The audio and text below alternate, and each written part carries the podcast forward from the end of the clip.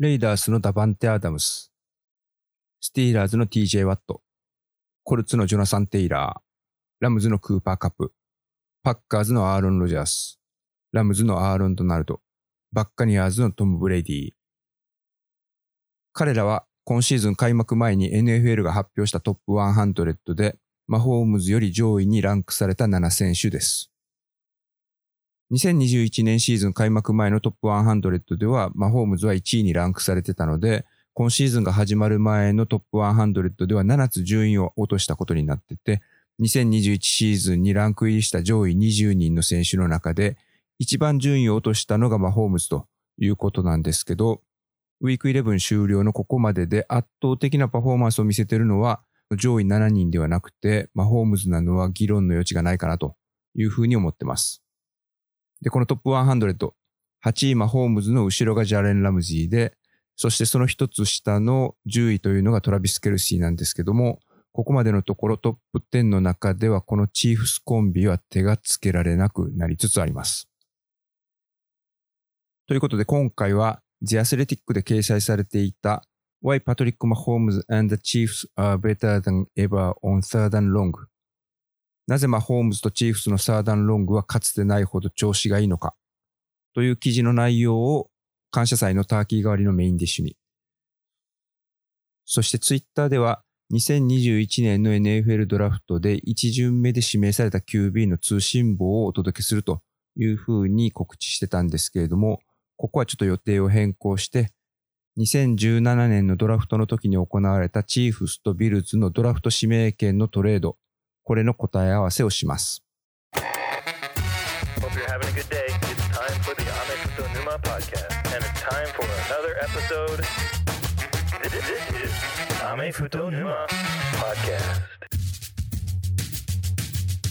ウィーク11のチーフスとチャージャースの試合を見てた人なら、20対23と3点差を追いかけるチャージャースがチーフスのゴール前4ヤードまで進んで、後半の2ミニッツウォーニングを迎えた時に、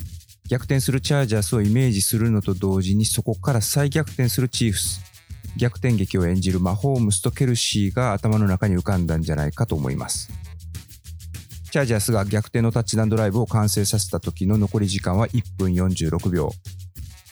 多くの人が予感してた通りその1分15秒後にチーフスは再逆転を決めたんですけどそれは案の定マホームズからケルシーへのクロスパターンのパスでした。この試合でケルシーはマンツーマンでカバーするダーウィン・ジェームスに苦しめられるシーンが多かったんですけど、最後の最後、その彼のマークをリリースした瞬間に振りほどく見事なスコアリングプレイでした。チーフスオフェンスやマホームズ、残り時間が少なくなってからのパフォーマンスがすごすぎてそこに目を奪われがちになるんですけど何がすごいっていうと third and long のシチュエーションというオフェンス的には少し追い込まれた状況でそれを打開する能力の高さでそれ2018年シーズンにマホームズがチーフスオフェンスを牽引するようになってから変わらないんですけど、その凄みが年々増しているということです。特に今シーズンは、シーズン開幕前にマホームズ、ケルシーとともに、チーフスオフェンスを牽引してたタイリーク・ヒルがドルフィンズに移籍したということで、ケルシーにマークが集中して攻撃力が鈍るのではないかと指摘する解説者も多い中、ここまでサーダンでの成功率、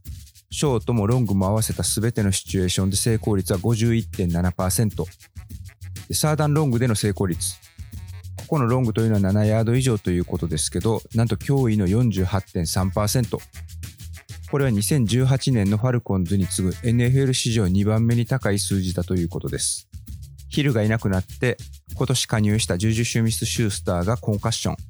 快速レシーバーのメコール・ハードマンも故障者リスト入りというところでターゲットが限られる中、前回のチャージャース戦でもサーダンの機会が10回ある中、5回成功させてました。でドライブの途中でサーダンを決めたシリーズというのはいずれも得点に結びついてました。まあ、このポッドキャストでも定期的に紹介している The Athletic のテッド・ギュエンさんのレポートによると、相手ディフェンスはサーダンというシチュエーションでチーフスに対してマンツーマンのカバーを引いて守るケースが56.8%あるということで、これは他のチームとの対戦に比べて比率的に一番高いということです。まあ、この狙いとしては、まあ、ホームズとケルシーの人間離れしたコンビネーションに対して、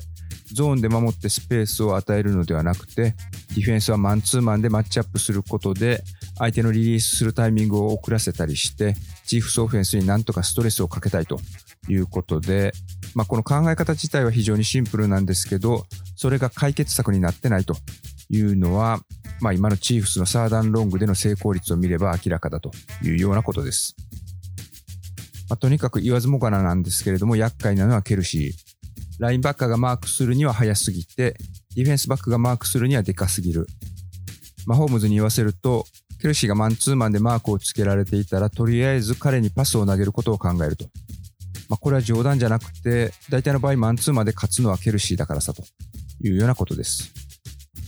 まあ、このマンツーマンでケルシーをカバーするとき、ディフェンスの対抗策としては、ダブルでマークするとか、最もマンツーマンの上手い選手にケルシーだけマークさせるみたいなオプションがあるんですけど、ウィーク3の試合では、対戦相手のコルツはステフォン・ギルモアにケルシーをマークさせたというようなことです。で、それはある程度成功してたみたいなんですけど、チーフスはそれに対する対抗策を見事に講じていたということで、どんなことをしてたかというと、シチュエーション的には第1クォーター残り1分20秒でサーダン8。で、ここでハドルを解いて、チーフスが最初にセットした時の体系というのが、左にワイドレシーバー3人、右にレシーバー1人をセットさせた 3x1 フォーメーションで、この右にセットしてた1人のレシーバーというのがケルシーのみ。で、そこから左の3人のうちの1人、この時はメコール・ハードマンだったみたいなんですけど、彼を左から右にモーションさせて、ケルシーの外側に移動。これで 2x2 フォーメーションに変更。そうすると、まあ、ディフェンスのやり方としては、そのままメコールハードマーをマークしてた選手がそのまま左から右についていくという守り方もあるんですけれどもシチュエーションなどを考えて全体を横断するのではなくて玉継ぎでマークをずらすということで対処することが多いです。で、ここでコルツはケルシーをマークしてたギルモアを外側にスライドさせてハードマンをマークするというふうに役割を変更。まあ、これによってギルモアの内側にいたラインバッカーのボビー・オケレケがケルシーをマンツーマンでマークせざるを得ないというような状況になりました。で、ここでは本来、ラインバッカのオケレケをサポートするのはその後ろを守ってるセーフティーのはずだったんですけれども、この時はそのあたりの連携がうまくいかなかったみたいで、サーダン8というシチュエーションからあっさりマホームズとケルシーのホットラインにコーナーパターンの29ヤードのパスを決められる結果になりました。オフェンスにしてもディフェンスにしても1週間かけてじっくり準備してきたゲームプランをとっさの状況で変更するというのは難しくて自分たちに有利な状況を作る達人のアンディ・リードヘッドコーチ相手に完璧なディフェンスプランを作るというのはかなりの難題。ヒルがいた昨シーズンまでの場合、ヒルとケルシーの両方をダブルでカバーして、それ以外のターゲットに対してはマンツーマンで守るというやり方でうまくいくケースというのも見受けられたみたいなんですけど、今シーズンに関して言うと、ケルシーをダブルでカバーしてそれ以外をマンツーマンで守るというのは、ディフェンスにとっては死刑宣告に等しいという状況のようです。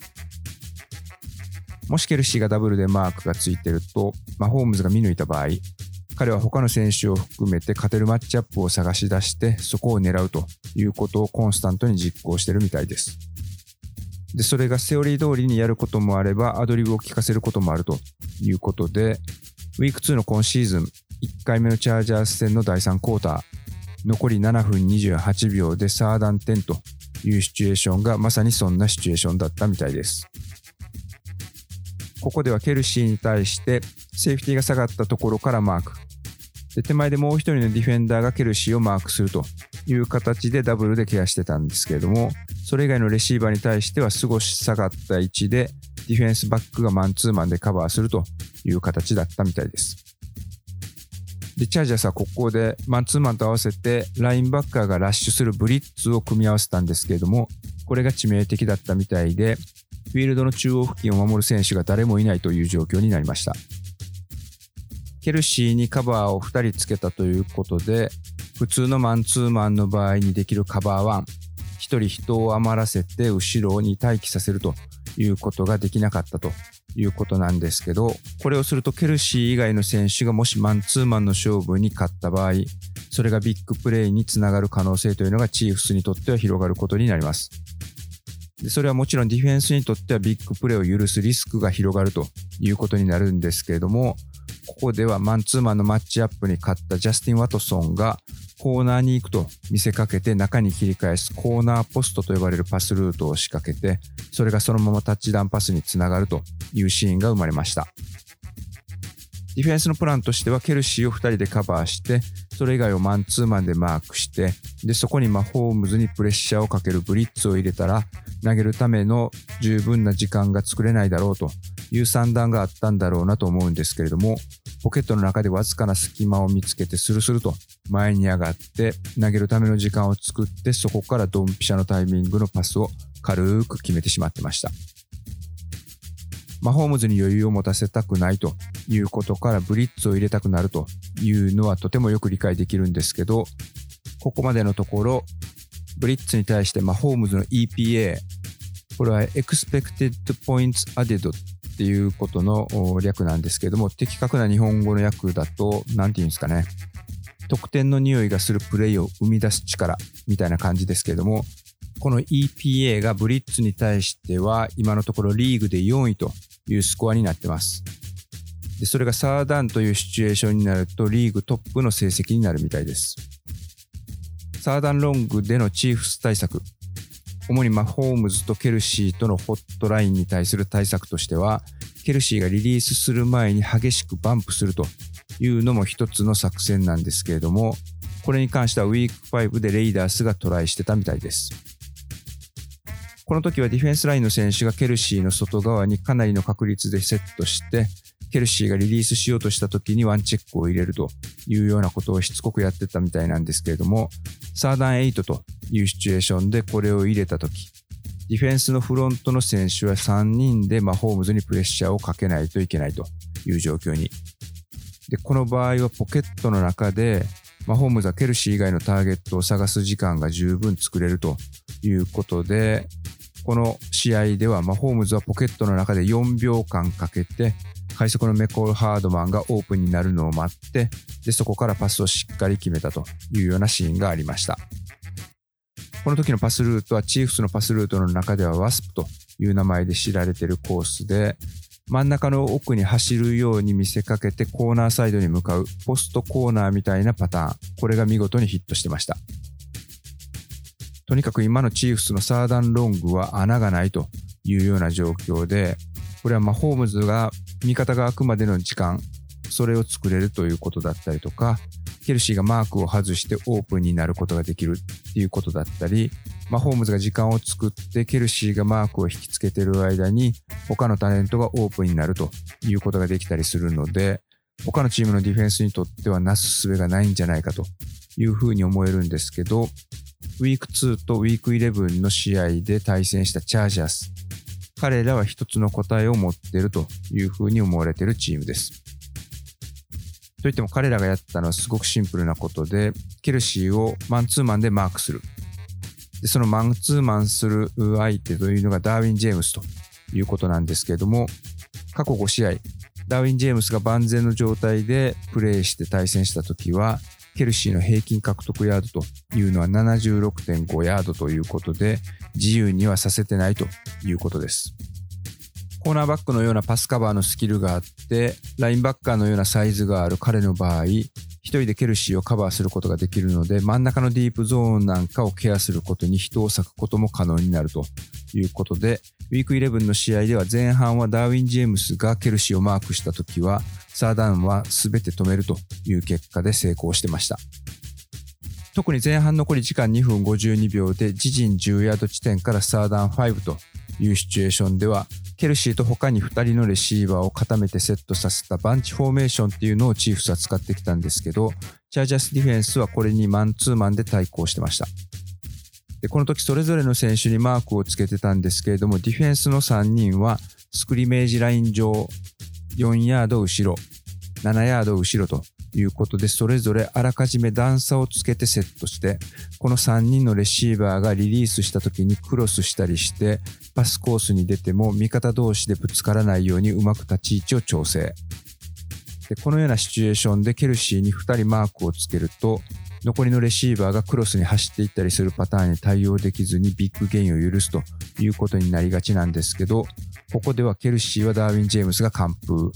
そして残りのレシーバーに対してもしっかりカバーができていたためパントを蹴らせることに成功しました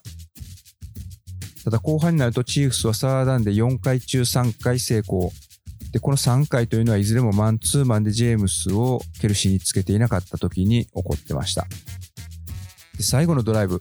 ここはチーフスが4点差を追いかけての攻撃だったんですけども、ゴール前17ヤードというところまで進んで、ファーストダン10というシチュエーションで、チャージャースはマンツーマンで、後ろにセーフティーを置いたマンツーマン、カバー1で対応。で、ここでチーフスが使ったのは、マンツーマンカバーでは守るのが難しいメッシュコンセプトというパスのコンビネーションを採用。このメッシュコンセプトっていうのは以前、まあ、最近ちょっと更新を休んでるんですけども、2ミニッツドリルという僕がやってるもう一つのアメフト用語を紹介するポッドキャストでも取り上げてますけれども、レシーバーを右から左、左から右、それぞれにクロスさせるパターンを入れて交差させるというような組み合わせ。これはマンツーマンでレシーバーをカバーしているディフェンダー同士が衝突したりとか、衝突するのをかわそうとしてマークがずれたところでパスを決められるということもあって、マンツーマンにすごく有効なパスコンセプトになってます。で、この時はケルシーが一瞬内側にリリースするのか外側にリリースするのかわからない間を外すようなリリースでジェームスはスタートが少し遅れます。で、ケルシーはその隙を見逃さずに一気に真ん中に向かってスタートを切ります。で、一歩出遅れたジェームスはそのまま後ろから追いかけるような形になって、マホームズに簡単にパスを通されて、そのままエンドゾーンまで走り込まれるという形で簡単にタッチダウンを許すという結果になりました。ゾーンで守った場合には、マホームズとケルシーはディフェンスの穴を容易に見つけるか、マホームズが時間を稼いでる間にどこかにほころびが生まれてしまうし、ケルシーに対してダーウィン・ジェームスがマンツーマンで一人で守りきれないとしたら、ケルシーのカバーを一人で任せることができる選手はどれだけいるのかという話になってしまうし、ダブルでマークをつけると、まあ、ホームズは他の誰かのマッチアップで勝てるようなパスを投げたりとか、スクランブルで結果的にゲインするということができてしまうということで、結局、現時点でチーフスのサーダンロングのシチュエーションに対する正しい解決策を持っているチームは今のところはないということでした。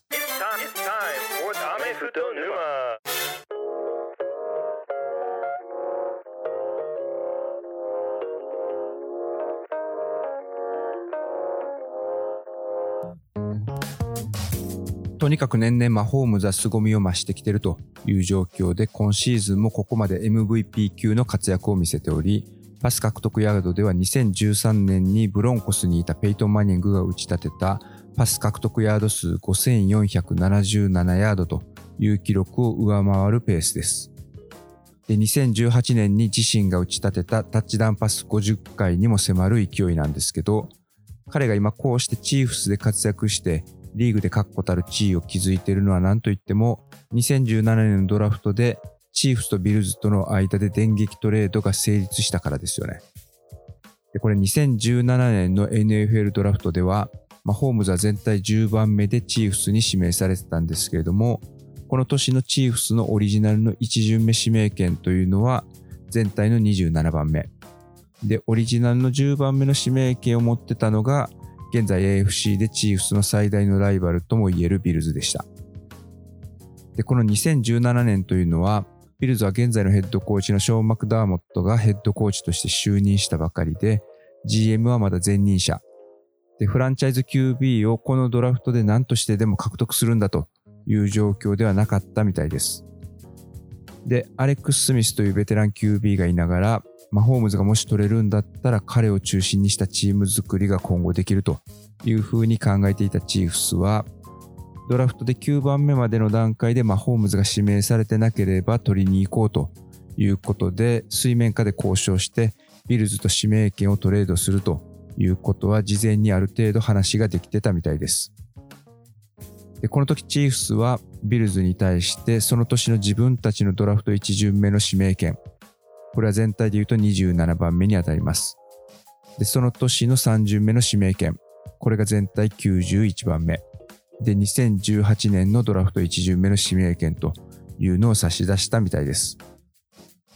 で、これ、まあ、ホームズのその後の活躍が異次元すぎるというところで、まあ、ホームズに苦杯を舐めさせられているので、ビルズにとっては大失敗だったんじゃないかというふうに考えるところなんですけれども、ビルズ的にもこのトレードというのは実りの多いものだったみたいです。チーフスからもらったオリジナルの1巡目指名権、全体27番目を使って指名したのは LSU 出身のコーナーバックのトレダビアス・ホワイトで、彼はプロに入ってからの5年間でプロボールとオールプロに2回選出。で、プロに入ってから今年の10月までの段階で許したタッチダウンというのはわずか9回ということです。で、チーフスからもらった全体91番目の指名権というのは自分たちが持っていた全体44番目にあたる2巡目指名権との抱き合わせでラムズとトレードしてでラムズの全体37番目の指名順にあたる2巡目指名権と全体149番目にあたる5巡目指名権と交換。で、これでゲットした37番目の指名権で、まあ、すでにチームにはいないんですけれども、ワイドレシーバーのジェイ・ジョーンズを指名。で、ラムズからもらった全体149番目の指名権は、自分たちが持ってた全体75番目にあたる3巡目指名権と、全体156番目にあたる5巡目指名権っていうのをさらに組み合わせてこれをファルコンズに差し出してファルコンズから全体75番目にあたる3巡目指名権を獲得してでこの指名権を使ってレフトタックルのディオン・ダーキンスを獲得ということだったみたいです。で、その年、えー、翌年ですね。翌年2018年の1巡目指名権はその年の30目指名権と抱き合わせて、レイブンズの全体16番目の指名権と全体154番目の5巡目の指名権というのをトレードに出します。で、レイブンズから得た全体16番目の指名権で、ラインバッカーのトレミン・エドマンズを獲得。154番目でコーナーバックのサイレン・ニールを獲得したということです。なので結果的にこのチーフスとビルズのドラフト指名権のトレードによってチーフスはマホームズを獲得。で、ビルズはまあそこからいろいろ組み合わせたりとかしながらオールプロクラスのコーナーバックとプロボール2回選出のラインバッカーとプロボール1回選出のレフトタックルと計算できる控えのディフェンスバックという選手の獲得につながってます。ワイドレシーバーのゼイ・ジョーンズはもう今はビルズにはいないんですけれども、ジャガーズではスターターとしてコンスタントに試合に出てます。まあ、ビルズはね、まだスーパーボールにはたどり着いてないんですけど、まあ、結果的に2018年のドラフトでジョシュ・アレンを獲得して、で、彼を中心のチーム作りが進んでいると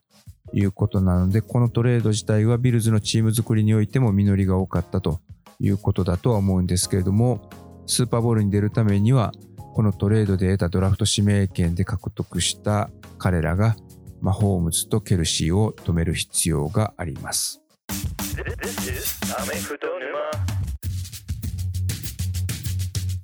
本当カレッジフットボールも大詰めだわ、NFL はサンクスギビングでショートウィークだわ、で、プライベートでも息子のフラッグフットボールの大会が佳境だわ、サッカーのワールドカップも始まっちゃったわというようなことで、ポッドキャストの準備が全然追いつかないんですけど、このアメフト沼ではいつも言ってることですけど、試合結果など鮮度重視の情報ではなくて、じっくり後から味わえるようなネタというのを拾って紹介していきたいというふうに思ってます。今回ツイッターで予告しておきながら予定を変更してしまった2年目 QB の通信簿。これはザック・ウィルソンが先発 QB の資格を剥奪されたということと合わせて次回の NFL 会でお届けできたらなというふうに考えてます。なんで引き続きのお聞きのプラットフォームとかでフォローしてもらえると最新エピソードがアップされた時には通知が届くということみたいなので、この機会にぜひ番組のフォローや星の評価、そしてレビューなどをよろしくお願いいたします。